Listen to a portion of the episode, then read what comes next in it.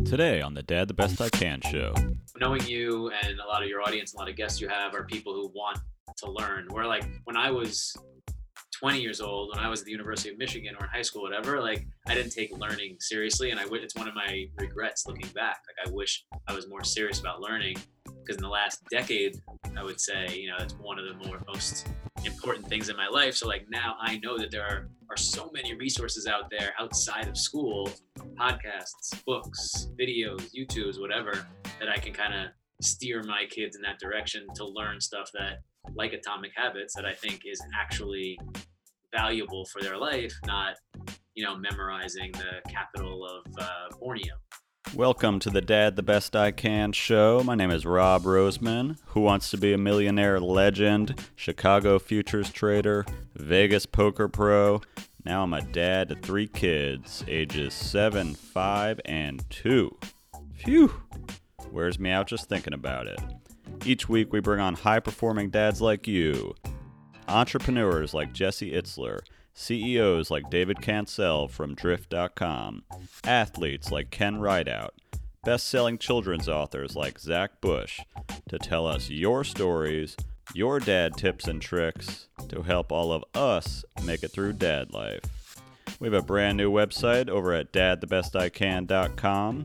Go on over to dadthebestican.com and sign up with your email. It's 100% free, of course. Be the first to hear brand new dad guests and get weekly dad tips in your inbox.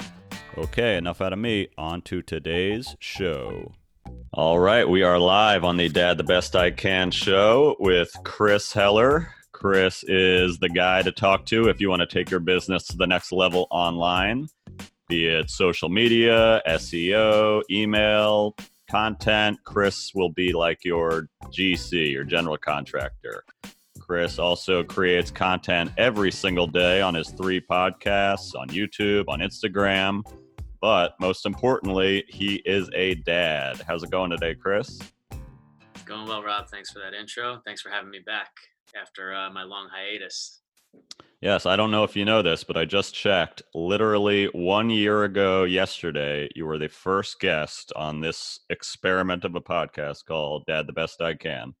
Well, and then this is at, this is very timely. First off, congratulations, happy anniversary on your uh, on your one year of podcast life. You're doing a, a bang up job. How's how does it feel to be you know your baby to be uh, a full year old already? To be one, I think I'm gonna have to get a cake today. Uh, it's it's crazy. I committed to three. I'm gonna do three episodes. See if I want to do this. I I had you and my friend Mark on, and it was fun. It gets addicting, and then you know it's the momentum like you always say a you say experiment with stuff and b just take action every day and i think that's a testament to this. Yeah the things that you know some things will be sticky and will uh, will hang around and those things become your habits which we're going to talk about a little bit and then um, you know that manifests into like who you are and i think i should just be back every anniversary i think that's kind of the new tradition that we're establishing here today at least I'm I'm sneaking you in on these takeover Tuesdays. We just can't get enough Chris. I, I love the the dot today. I'm like you got to share this with with more people. So I'm a, I'm a it's in my top five rotation of most listened to podcasts. So props to you. that. I appreciate that. Spread the word. Yes. So you are a dad. How old are your kids now? Uh, my oldest Bodie is five, and my youngest Andre or Dre is going to be three in January. All right, so you're uh, you're almost out of the woods. You've come a long way in a year. You look you look more calm and relaxed, even. Yeah, I'm just putting on a front for the camera here. Yes. Well, we do. I want to talk a lot of dad life stuff with you, but first, I was listening to your podcast. Uh, I think it was a dot today or a talking ish. I can't even keep up with all your stuff, but last week you had one about habits and i think we both read this book uh, atomic habits by james clear recently and i've been thinking about it a lot and um, yeah i just i thought it was really great stuff to hear what a normal human being that's trying to do their best can do because i know we listen to people like tim ferriss and they can almost seem like cyborgs where he's you know his morning starts at 7:30 and by 10 he's finished his meditation and I'm like I can't relate to all this. So I, I like to hear from from other people like me, other dads of uh, that are trying to do their best. So let's talk habits and and first of all, why you think they're so important to you. Can I, can I, just clarify two things? One, Yes. I'm an extraordinary human being, not a normal human being. And two, uh, yes, this this podcast that you're talking about was on um, Talking Ish, which is a more a longer form podcast where it's just kind of me talking about things that interest me. Uh, have guests on, you've been on that, you know, just things that that kind of I like in my world. It could be sports, it could be hip hop, it could be you as a poker player, it could be business. Where dot today is just five minutes or less, my daily audio log. So I wouldn't have enough time in a dot today to talk about the uh, the litany of habits that um, that I did on the Talking Ish podcast. But I'm ready to talk about any of them specifically. Bring it on. Yeah, well, I, I like the dots because they give you a little a little taste and they, they get you hooked. But yeah, I was I mean, you really went through your whole day and by the end of it I felt like a lazy piece of shit, I'll be honest. I was like I thought I was doing well. And that's also part of it is you have to be careful to keep improving yourself, but also not to compare yourself and beat yourself up when you're, you know, eating pizza for dinner and Chris is having fruit. Yeah, it's super tough, and you know, like I, it, it's it sounds good in that podcast. Like it seems like I'm doing like. I think I think I suck more than I'm good. Also, you know, so it's not like oh my god, I'm doing these 50 things every day, and I'm so perfect with it and so regimented with it. It's like on a great day, I will do most of them, but like those great days can you know can I can have lapses for days, for weeks, sometimes for a month at a time, where I'm like I'm doing two of the 30 things that I actually want to do. So you know, don't get discouraged. That, that the podcast is more of a a way to put out there what I'm thinking about, what's what's working for me, and what works for me when I'm kind of you know playing at a high level. Right, I like it. You're human. That that makes it more relatable too. So let's start with uh, let's start with today or your day with the morning because I think you hear so much about morning routines, and it sounds like you got a pretty tight one that starts off. I don't know when you're waking up, and tell us a little bit about that. Tell us about your day today. So today's a, a today is a, a bad example because I was out last night and the Lakers tipped off the season last night. I'm a Laker fan, so I went to bed late last night and did not have my normal or my my optimal morning routine. So I'll tell you about yesterday. Good, good. yesterday I woke up. Um, I use an app called Sleep Cycle, which gets me up in a half hour time frame based on your REM cycle. Like it, it wakes you up in an appropriate time, so you're not kind of startled out of your sleep by the alarm. Um, and that was probably around 5:30 ish. Uh, I have my clothes laid out already. Go upstairs, get, get dressed, go upstairs, meditate for 15 minutes, and then um, I'm out the door shortly after that to yoga class. Right now, my my workout routine is is like four days a week of yoga, and like today was swimming. I try to swim on the off days. Like I, I like to switch up my workouts every you know handful of months. Um, so the morning, if I don't meditate and work out either first thing in the morning or before really starting my work day, coming to the office or whatever, then um, I usually don't get it done at all. Like I need to kind of get those things out of the way first thing, and like that that helps me on the rest of my day. Like I just feel I feel better if I did those two things first thing in the morning. Yeah, eat eat the frog. My friend told me that. I don't know if you've heard that before. He he does it with work. He's like, I want to get the most the hardest, most annoying thing out of the way early so the rest of the day feels like a win. Let's let's pause for a second on your meditation because I know this is all the rage now and it's something I've adopted and think about a lot, but I still think it's pretty intimidating to a lot of people or they think, "Oh, I can't get my head my thoughts are always racing. It's not for me." or they try it and they give up what does what does your meditation look like even the word i still don't love I start, it feels a little woo woo to me but um, it's a huge part of my life so what is it like for you or what has it become and why is it so important to start your day with it So I, I recently switched off of guided meditation, like using the Calm app or Oak, one of Kevin Rose's recent apps, um, to now I'm just completely silent. Uh, um, and I think it was probably Naval Ravikant who like put me on that path. He's like, if you're if it's guided meditation, it's not actually meditation. Like just somebody kind of coaching you through those moments. So um, I just sit up straight, put a timer on for fif- 10, 15, 20 minutes, depending on how much time I have, and uh, I don't have a mantra or anything like that. I never took like a transcendental class or course, even though it's something I would like to do in the future. And um, just kind of sit there. And yeah, my my my head is is racing very. My thoughts are racing very often during it. Uh, you know, if it's if you get a couple moments even of just kind of complete brain silence, like that's a win. So I think people probably are too hard on themselves um, when they try it at the beginning. It's like, oh my god, I can't be quiet. My head is going crazy. And like, yeah, that's just that's going to happen. Your brain is, you know, an a, a working machine beast that uh, is super tough to tame at any given moment, especially when you want to. Yeah, I like that a lot because that it's intimidating to hear, and when you try, you think that oh, for 10 minutes, I'm supposed to be just zenned out, not thinking about anything. But like you said, if you get even 30 seconds of that 10, 15 minutes to be kind of calm, your eyes are closed, it's quiet, you're not on your phone. I still think there's such huge value to it, but I think the misconception is is that if you're not, you know, floating in the clouds for 12 minutes then you're doing it wrong or it's not for you. But like you said, if you can get one minute out of that, that's quiet. I mean, even if you get none, you're still resting your brain compared to what you're doing the rest of the day. So I'm a oh, huge, huge advocate for it. I did the TM course, which, you know, I, I still roll my eyes at a little bit, but it did make me accountable.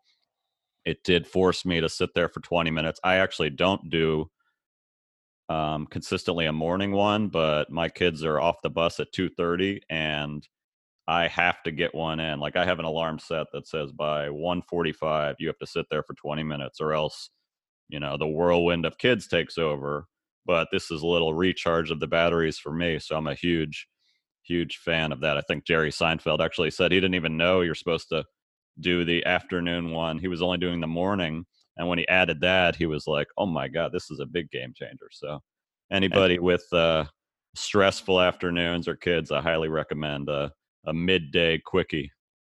Yeah, listen, people who have really dove in, into this world um, swear by it. So like, I, and I think you have to take that with with some type of you know authority and credit there. Like I don't I don't look at myself as a, as an expert meditator by any means. Like I think it's important, but like I haven't gotten to that level where I'm like, it's transformed my life or i'm doing it two times a day for 20 minutes each i think i should be there and i should get there but again that comes down to just you know fitting all the things you want to do in your day.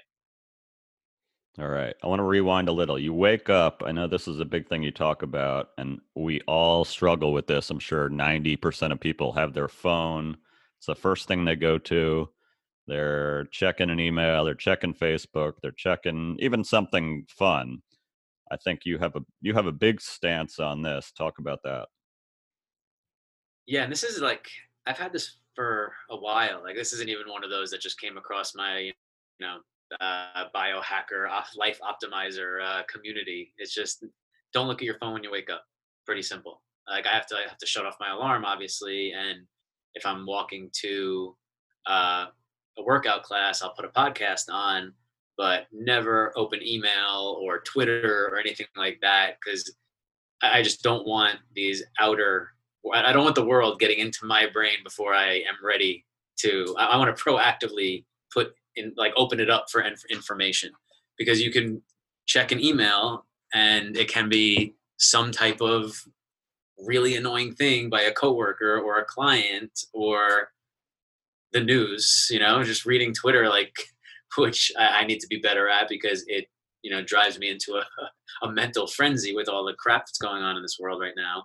Uh, and i don't want that in my being before i'm like ready to accept it. Like i want meditate like i want my mind clear meditate clear it more then work on my mind and body in a yoga class or a HIIT class or in the pool or whatever it may be.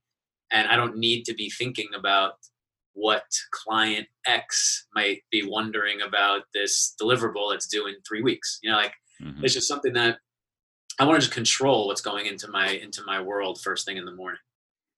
Yeah, I like that a lot. And it isn't always have to be just work or annoying stuff. Even if I see a late group text from my friends and it's funny and I want to respond, I'm still reacting and I'm like, oh, I want to say this or I miss this thing. So I agree. It's a huge thing. Even if you give yourself 30 minutes in the morning where it's like set an alarm that says I can look at it in 30 minutes, your brain will it helps the day a lot. Yeah, I think that that's a good rule for a lot of things, right? Like and we might even talk about this in, in further, but just like scheduling stuff and like batching stuff, right? Like this this half hour, this hour, these 2 hours are for this. And it could be fun stuff like in my schedule, like in my calendar, like I have a mm-hmm. couple times during the week that say like free play, right? Like these two hours are for like whatever the fuck I want to do. And that could be going out and taking a walk. It can be writing rap lyrics. It can be literally anything that I want to do at that time. And I think that's just a, a good way to, you know, go about your day so you are more, you know, focused on the one thing that is in that block of time. And looking at your phone can be it. I would just suggest trying to do it, you know, not wake up, roll over, and all of a sudden just get back into that world. Go make breakfast for your kids, go for a run, go upstairs and meditate. Like just do something before taking all these inputs. Yeah, I'll say for me, it is. I try to get up. I know my kids are up early, six fifteen. Baby's crying. Well, she's two years old now, but she's crying in her crib. But I will still go downstairs myself and make my coffee, make my oatmeal, open my book, and for ten minutes with her crying upstairs, I'm still going to take that time out because if I just start even reacting to all of that chaos, like the day just it snowballs like that. So somebody else gave me that advice. Actually, they said your kid will not cry themselves to death. And my my instinct was to go rush and get her out of there, but for all I know, she's been doing that since 5:15 a.m. and she'll be fine. So it, it's been a nice game changer. You do have to be in more intentional, I think, than ever. A, if you have kids, and B, with the combination of the potency of the technology to, to today, I think it's more important than ever. And I don't think we were really even raised. It's it's like these things are all new new things that we have to learn. Yeah, for sure. And like part of the reason that I want to get up early is to beat my kids up, not not to beat them yes, up. Yes, it's important. To, rise, before them because I don't react well when it's them waking me up at six oh two and I'm like pissed about life that I have to get up right now because they won't sleep longer. You know, like so I don't want to wake up angry and like I, I I often don't like the mood I'm in to start my day when it's one of my boys waking me up at, you know, five fifty two. Yeah. Good good advice. I, I just learned it and it's been really helpful. So and again, not perfect with it. I hit the snooze today. I tried your sleep cycle app, which I'm still trying to figure out how the hell it knows what, what I'm doing in there. I'm sure it's tracking my brain, but uh, another fun experiment. Your brain, I don't know, but it's tracking your uh, your rhythm. All right, I'll take your word for it. Even if it's a placebo, these things are these things could be helpful. Um, talk a little more health. Sauna. I know you're a big fan of sauna and cold, hot, cold. You want to do a couple minutes? Tell us about why that's so important to your day.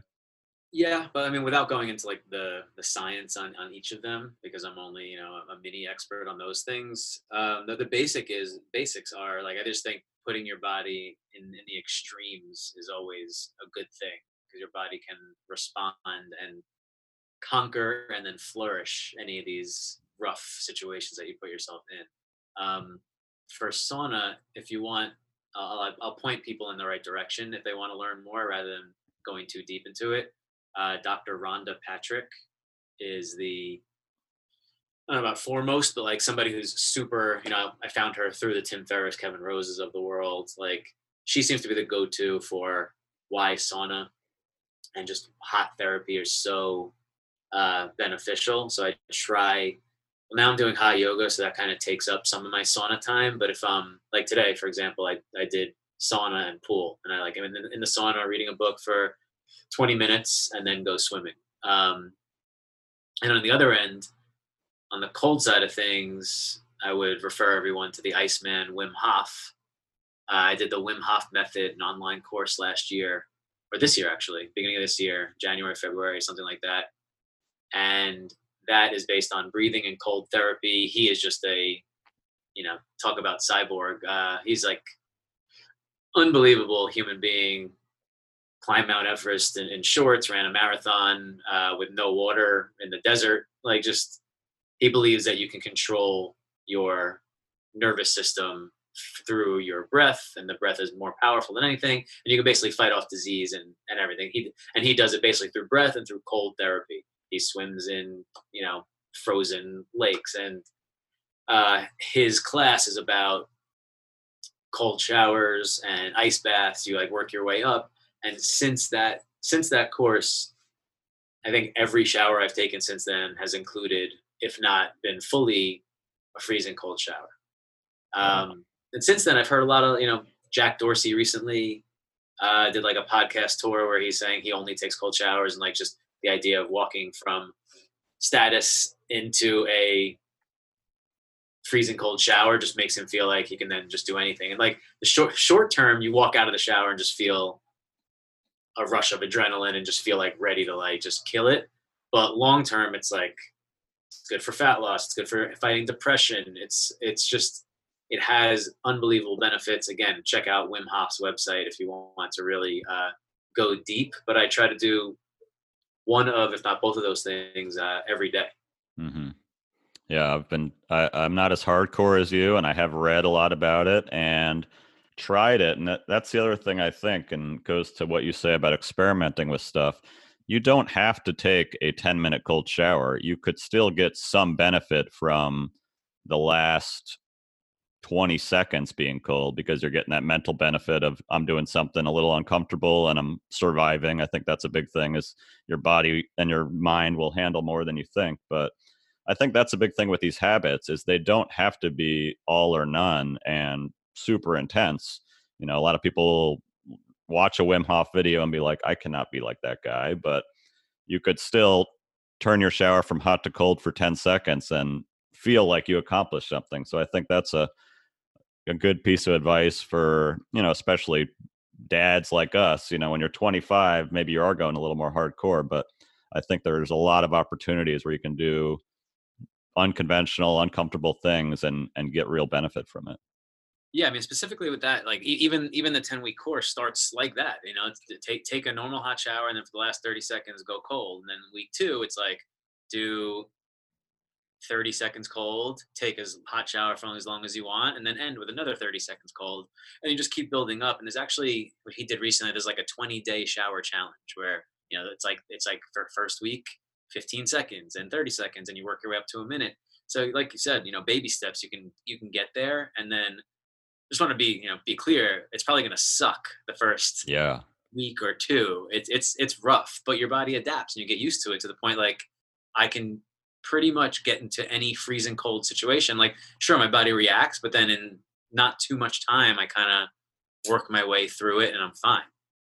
Yeah, that's another part that people don't really talk about enough is that it sucks. Meditation is boring. Getting in the cold shower sucks. You don't you're not immune to this because you've done it, but that's kind of the point and after it's over you're fine, you know. I even say this with like I'll take the kids to Florida in the minivan, and it's a I mean, it says seven hours on Google Maps, but it's 10 hours. And everybody's like, how could you do that? And I'll be like, it sucks, you know, like, but after a night of sleep, you forget about it. So it's almost just like you need to do things and something should suck. But short memory is a, uh, I'd like to say, a, a, a feature, not a bug. Know, one of the podcasts I just did this week and dot today was about ignoring sunk costs, right? Like everything that's happened already, ignore. It's done. Mm-hmm. Like you just gotta what's what's what's gonna help me next? What what's best for the future? So uh yeah, some some things suck, or you can, you know, take that other everything positive outlook and say, well, that was that was time that was ten hours spent with your tight knit family group, and that doesn't happen that often. And yeah. soon your kids will be old where they won't want to hang out with you, and you're gonna miss those times. So you know. That's bullshit. I think that that people try to spin on you that oh these are the best times ever. I'm like no, you'd never said that back then. This time actually sucks, but that's that's also okay. You will live. Yes, the cold showers kind of suck at the beginning, and even now sometimes I'm like, ah, I don't want to do this. But especially now that it's starting to get cooler out, you know, and like the last week or so, I'm in New York. If uh, we didn't mention that, so it's starting to get cooler.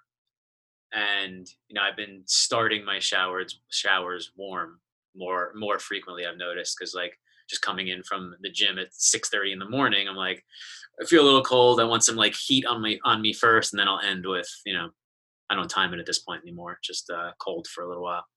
Right.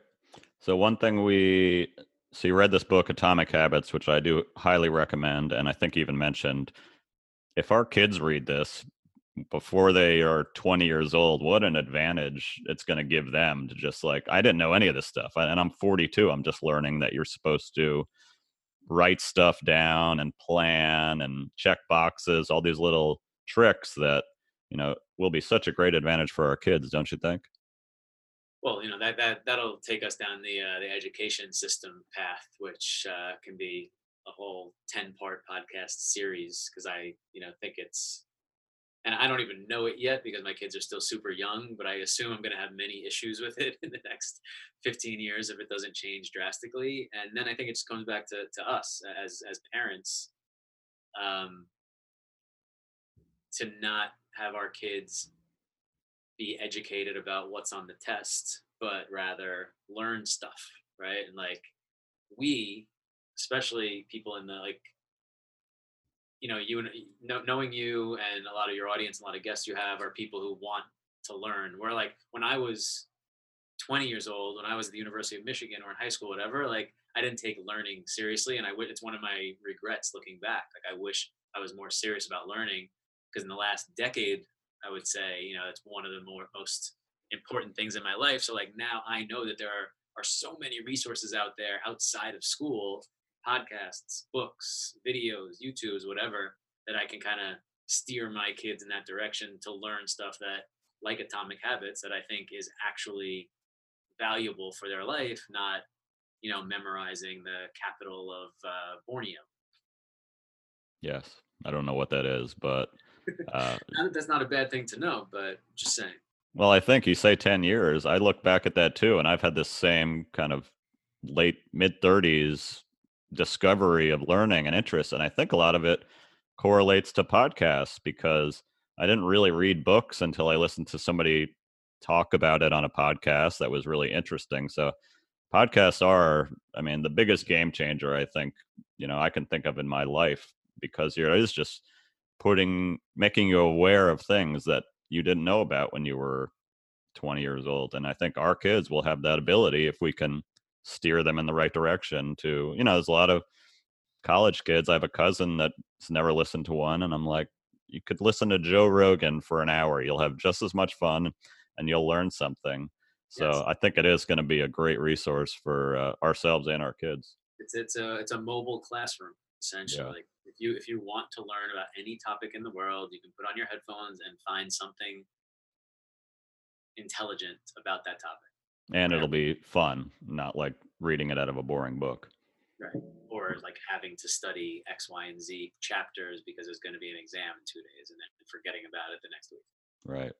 Real quick to close the loop on the uh, atomic habits, one thing that I didn't do that I learned from the book um, tracking these things with either like a checklist. I don't know what you use, but I found that to be really important. Otherwise, my brain just gets flooded and then all of a sudden it's been you know a few days and i'm i'm off the wagon hard and eating ice cream and pizza and waking up with my phone so do you do stuff like that uh, i did for a while i had i had an app or i still have it i'm just checking my phone to see what it is it's called the way of life um, that i used for a while and i haven't used it in a while but what it is like you you you enter in any habits that you want to do on a however many like I would have a list of, you know, let's say 10 things. And then at the end of, end of each day, I would get a reminder at like 9 30 at night, check way, you know, way of life. And I would go to the app and I would, it's very simple, like either green or red. Like, did you do this today? Green. Did you this today? Green. Did you this today? Red.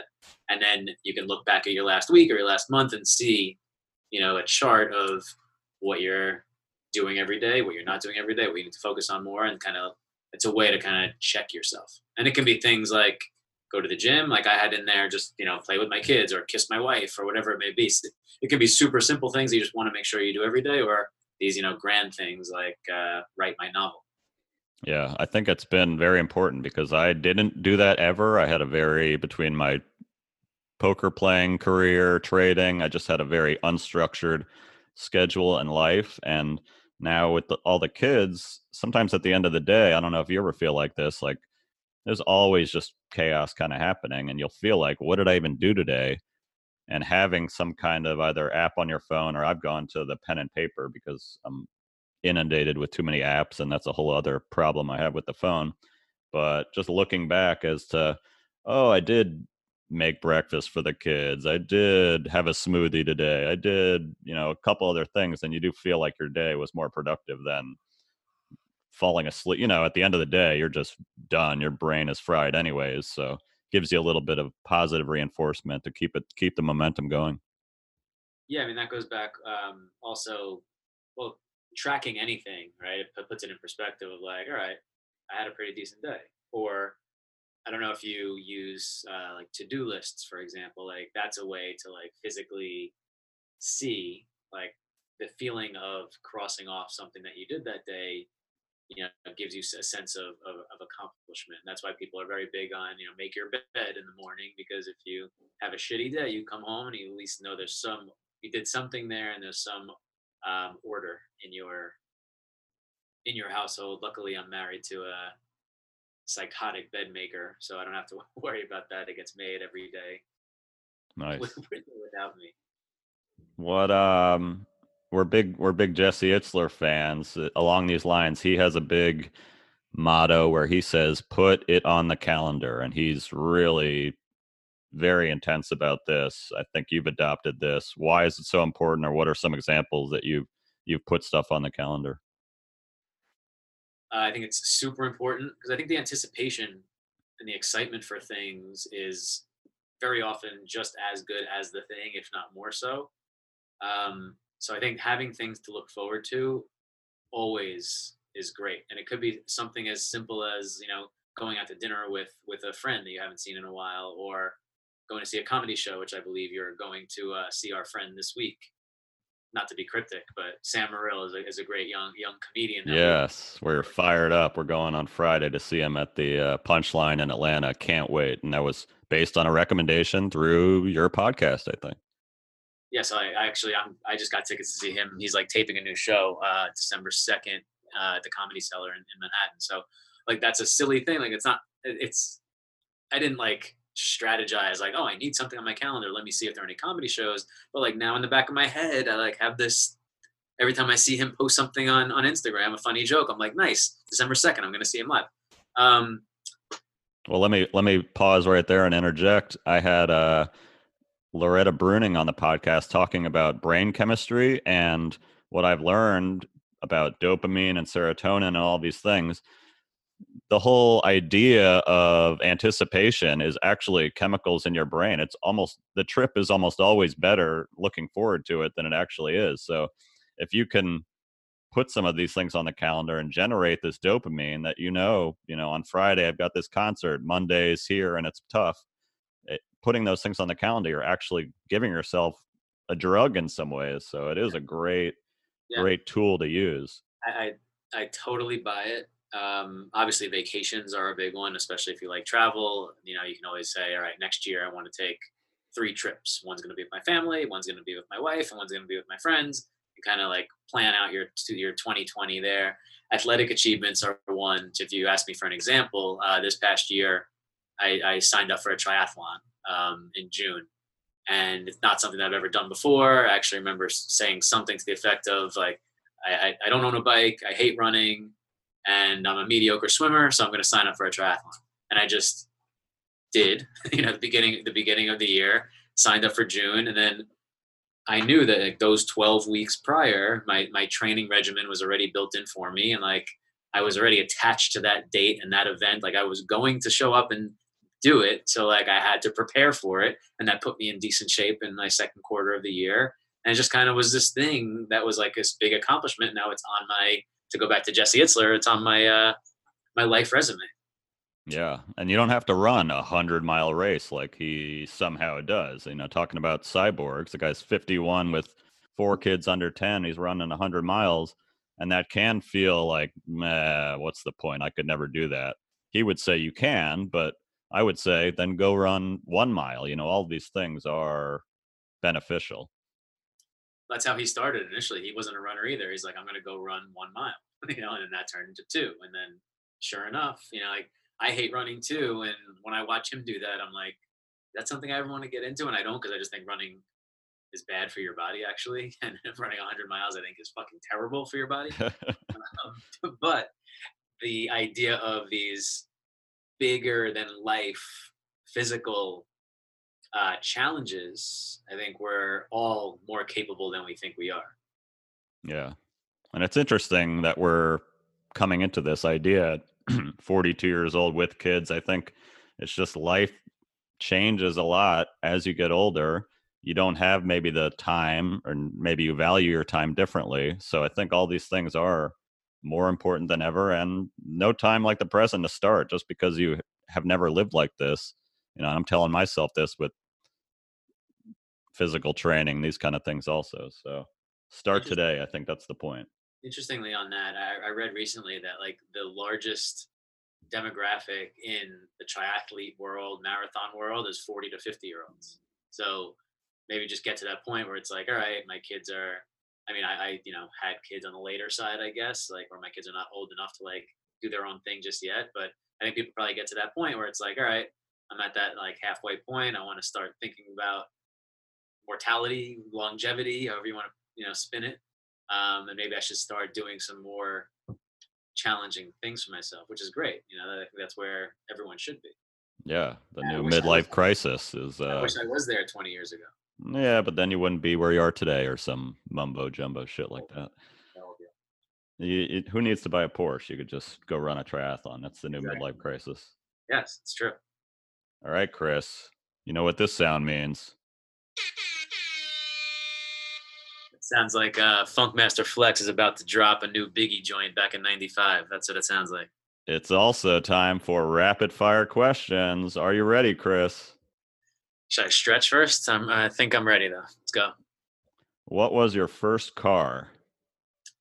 So when I first got my license, I think like it was like my mom's car. It was like a Mazda MX-6 red. But when I first got my my own, my first solo car was a Mitsubishi 3000 GT black. Oh, oh my god! When I was a senior in high school, and it was really badass. That was my dream car, the 3000 GT. Look at you. It was badass, dude. Not even a Dodge Stealth. That's the knockoff. You got the 3000 GT. Good for you. Yes, the Stealth. Yeah, it looked exactly like it actually. Yes. What was your first job? I'll tell you when I get one. What is your favorite meal to eat for dinner?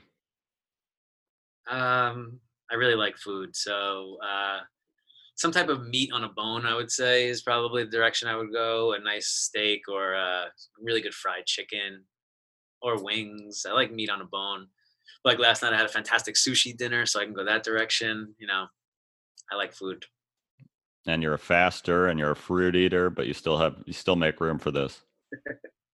yeah, listen, if I'm going out for a meal or gonna have a real dinner or whatever, then uh, I'm gonna eat it. But like even you know some of the the restrictive diets that I do, like this month actually, I'm on um, the Whole 30 diet, which is like paleo plus kind of thing, and like I cooked myself a fantastic ribeye the last two weekends, and you know you can still uh, I can have sashimi, so I can still indulge even when I'm being quote unquote good. All right, we got off track there. Back to the questions. Favorite movie? The category is drama. Pulp Fiction is my my favorite movie of all time. Favorite comedy movie? Does Eddie Murphy Raw count? We'll take it. And along those lines, favorite stand-up comedian? Uh, it's Eddie by a long mile. I'm an I'm a Eddie guy, and I would say then a gap, and then George Carlin, and then a gap and everyone else. What is your big podcast creator and listener today? What is your favorite podcast to listen to? So, right now, unfortunately, I'm very football focused because I'm a big fantasy football player. So, I listen to a lot of football content. Um, and I don't want to say the 10 guys that we spoke about already. So I'll give you a, a, new one that I'm interested in. It's called 1619. It's done by the New York Times. It's um basically it's about this was 400 years essentially, uh 20 you know 1619 2019 uh, of slavery, and it's basically the story of how slavery got started and the evolution of of our country and, and how it relates to slavery. And it's uh, really well produced and really well well done. I'm still not finished with it, but high, high recommendation. Yeah, something you would have never read about when you were 18, but at 42, you're you're happy to listen to. Absolutely. All right, let's talk a little music. If you were a major league baseball player, what would your walkout song be? Simon Says by Pharoahe Monch.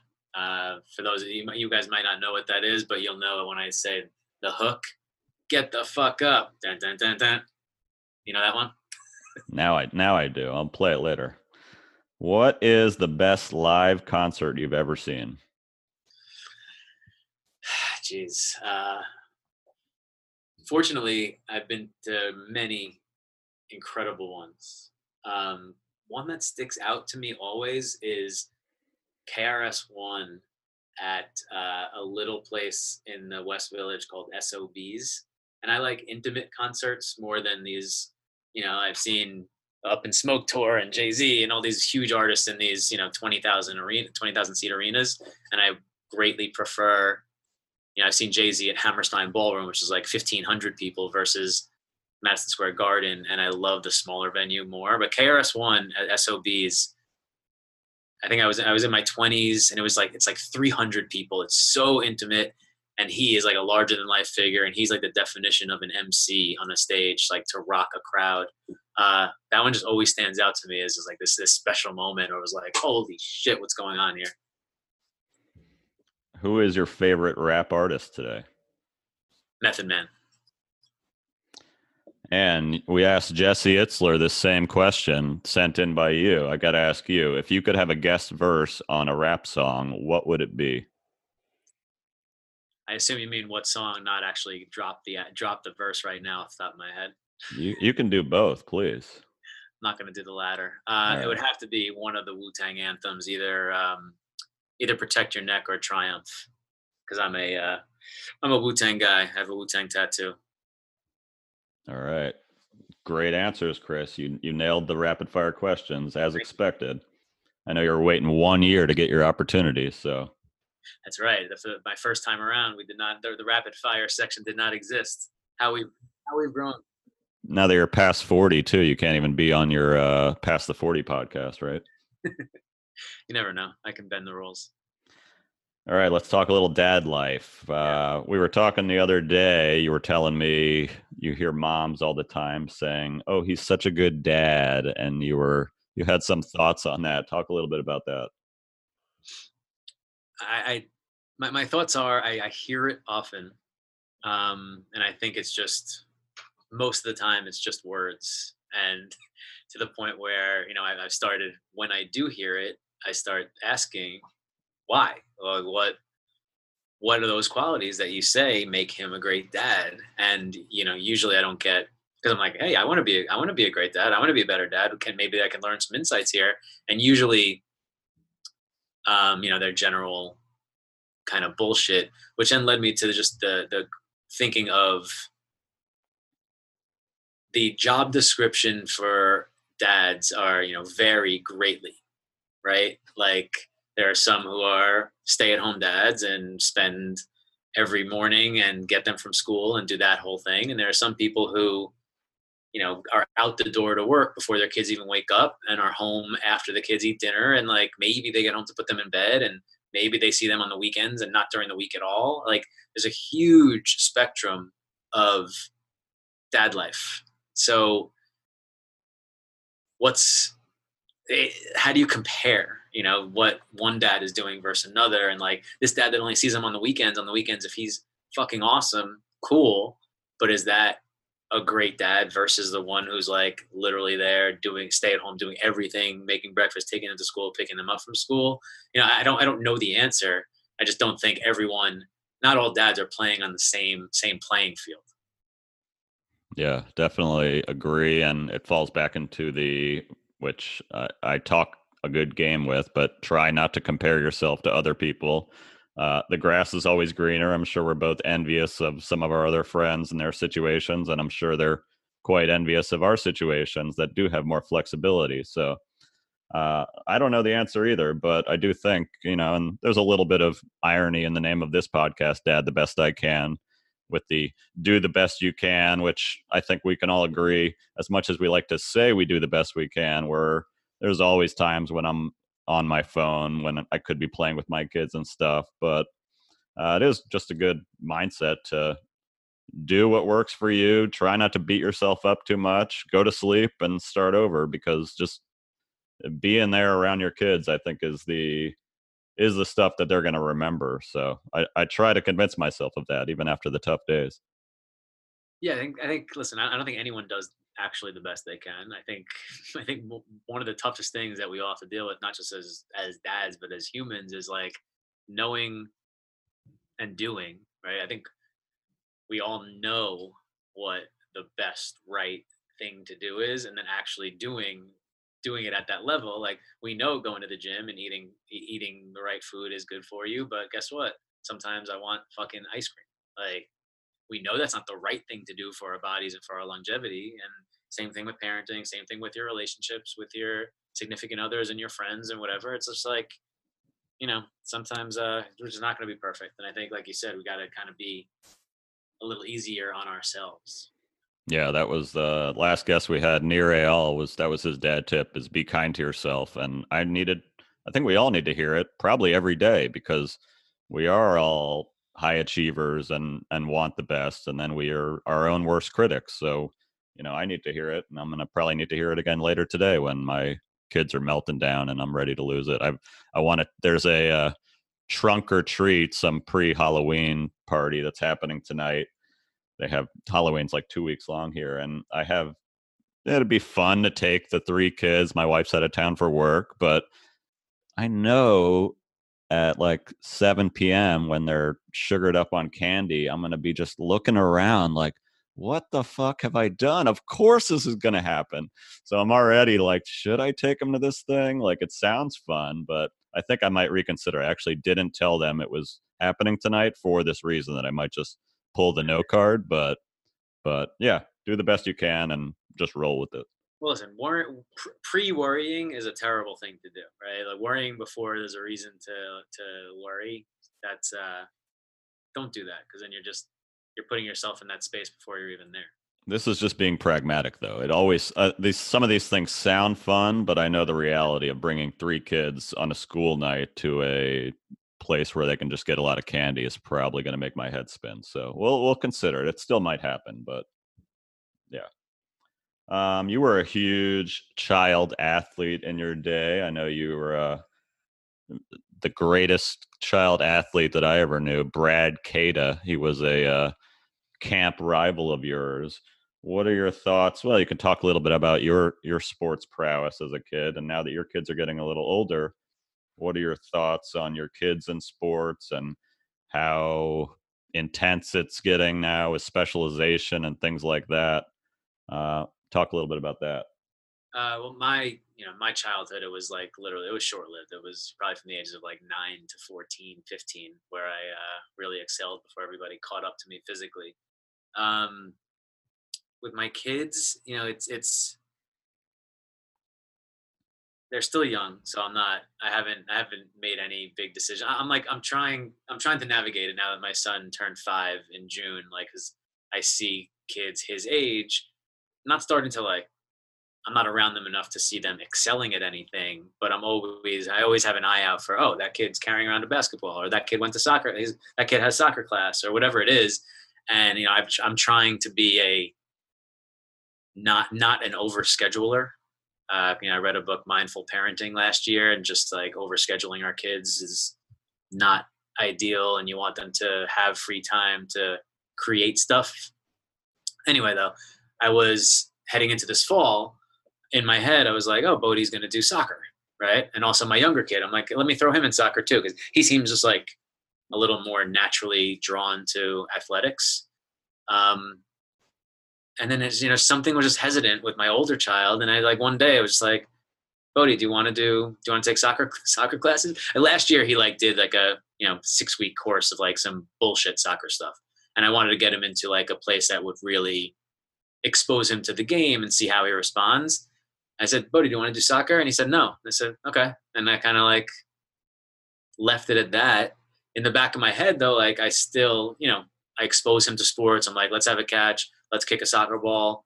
Uh, he's mildly interested sometimes, but you know, I plan to have him take a couple of basketball clinics over the over the winter on the weekend and just see how he responds to it. Um, you know, I just want to. I have to keep reminding myself to not make it about me, to make it about them, because like I'm drawn to like this idea of oh of course i loved sports. Sports is such a big part of my life. Of course my sons are going to play sports and excel at sports. But like that's way more about me and not about them and it should be about them. Like whatever makes whatever whatever makes them happy to excel at i should be cool with that.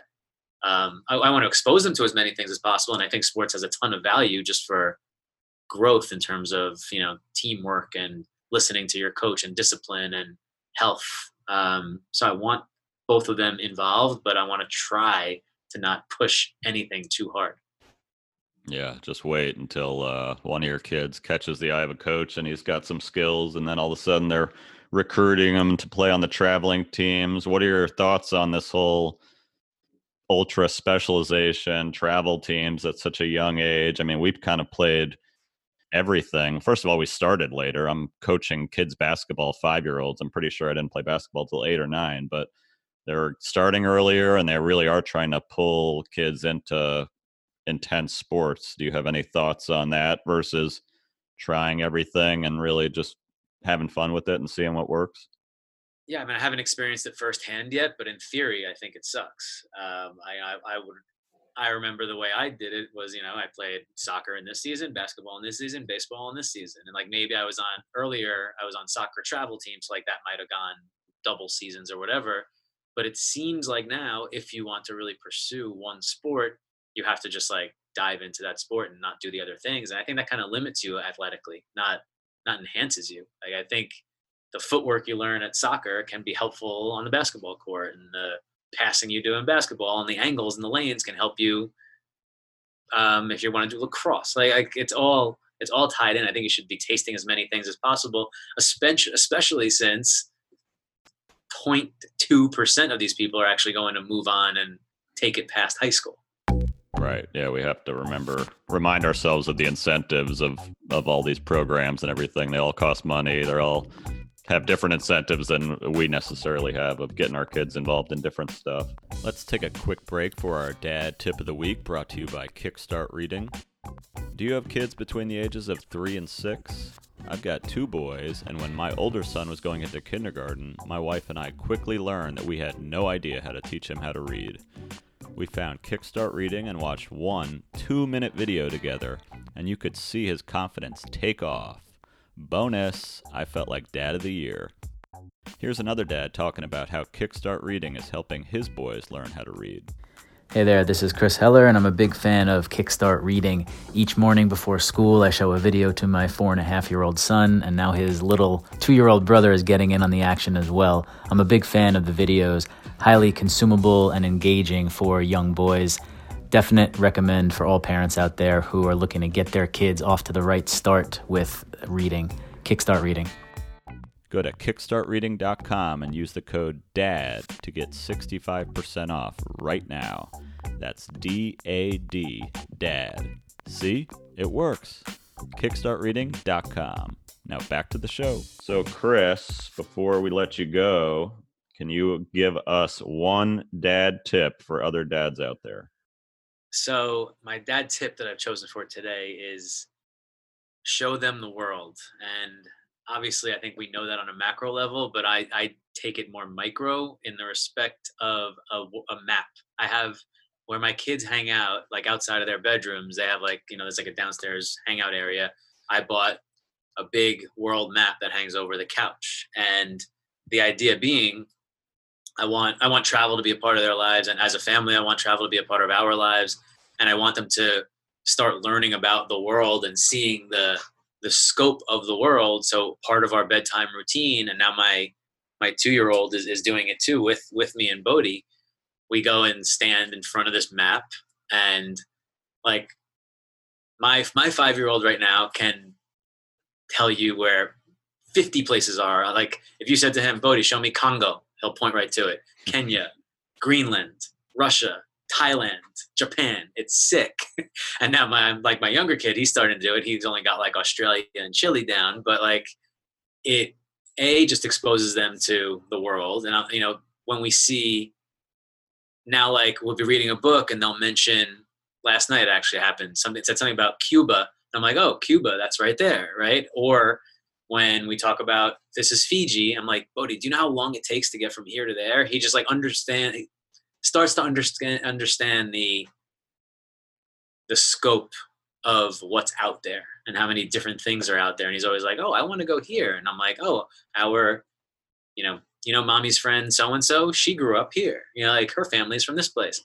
It's just a great way for them to kind of start to understand all the different the diversity that's out there and the different places you can go and the different things you can see. Like you know, Alexis and I went to um, Kenya last year, and they obviously saw all the pictures of all the animals and whatnot. And now that is like something like, oh, they love the animals. and They want to go to Kenya. And they want to go to Africa. Just, uh, you know, I don't know that everyone everyone probably doesn't have space for a world map hanging on their wall, but it can be a globe. It can be just a piece of paper or whatever. Just I think having kids look at the world physically is a great way to like show them the world before they're able to go and actually go to places and see it. That's awesome. Yeah. At Dollar Store, we picked up a world map that is taped to our kids and we don't really use it, but I'm going to tonight, we'll start playing a game with it. And as a kid, I loved maps. And I think anything off the screen is almost more of a novelty now. So I'm always looking for trying different things out that don't involve the TV or iPad. And maps are definitely a fun one. So we're going to use that one. Good tip, Chris. It's good for for us too. Like you know, a year, a year before I started doing this, I couldn't tell you where uh, Kazakhstan was, and now every night I'm st- I'm I'm staring at the world too, and I'm like, oh, I see how that might have worked. Here. You know, like it just makes it, I'm learn I'm learning through it as well a lot. Along those lines, let me run this idea by you that I had last night. Encyclopedias, they were always really fun when I was a kid. I don't even know if they exist anymore. I was like, I think a set of encyclopedias would be really fun for my kids. Do they even make them? What do you think of that? I'm sure somebody makes them. Um, I don't have them in my house, and my kids are probably still a little too young to right. pick those books over something else. Right. Well, my kids will look up like P to find dirty words and stuff like that. So yeah, I'm not there yet. All right. Chris, always a pleasure. Let everybody know where they can find more Chris Heller. Uh, the place that's an outlet to everything else is probably my website, chrisheller.me. Um, but if you want to just reach out and say hello, chris at chrisheller.me on email or uh, chrisheller.me on Instagram. I'm always uh, trying to post some fun stuff there. Yeah, really good. Recapping so much we learned today, all these habits. I'm going to go try at least a couple of them today. Uh, you got me flossing, you got me putting a standing desk in, which I'm already sore from, but like you say, experiment with stuff. You know, this is the time to do it. Yeah, always be trying shit. That's it. All right. Thanks, Chris. Thanks for having me, Rob.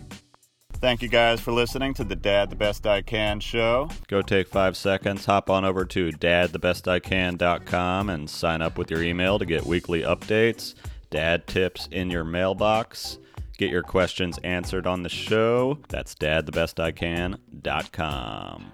If you enjoyed it, please subscribe and leave us a five star rating on iTunes or Apple Podcasts. Actually, five stars, we could do better than that. Brooks? Infinity. Infinity stars. Cameron, how many stars? Infinity thousand. Infinity thousand. You got to one up them in this household. Thanks. See ya.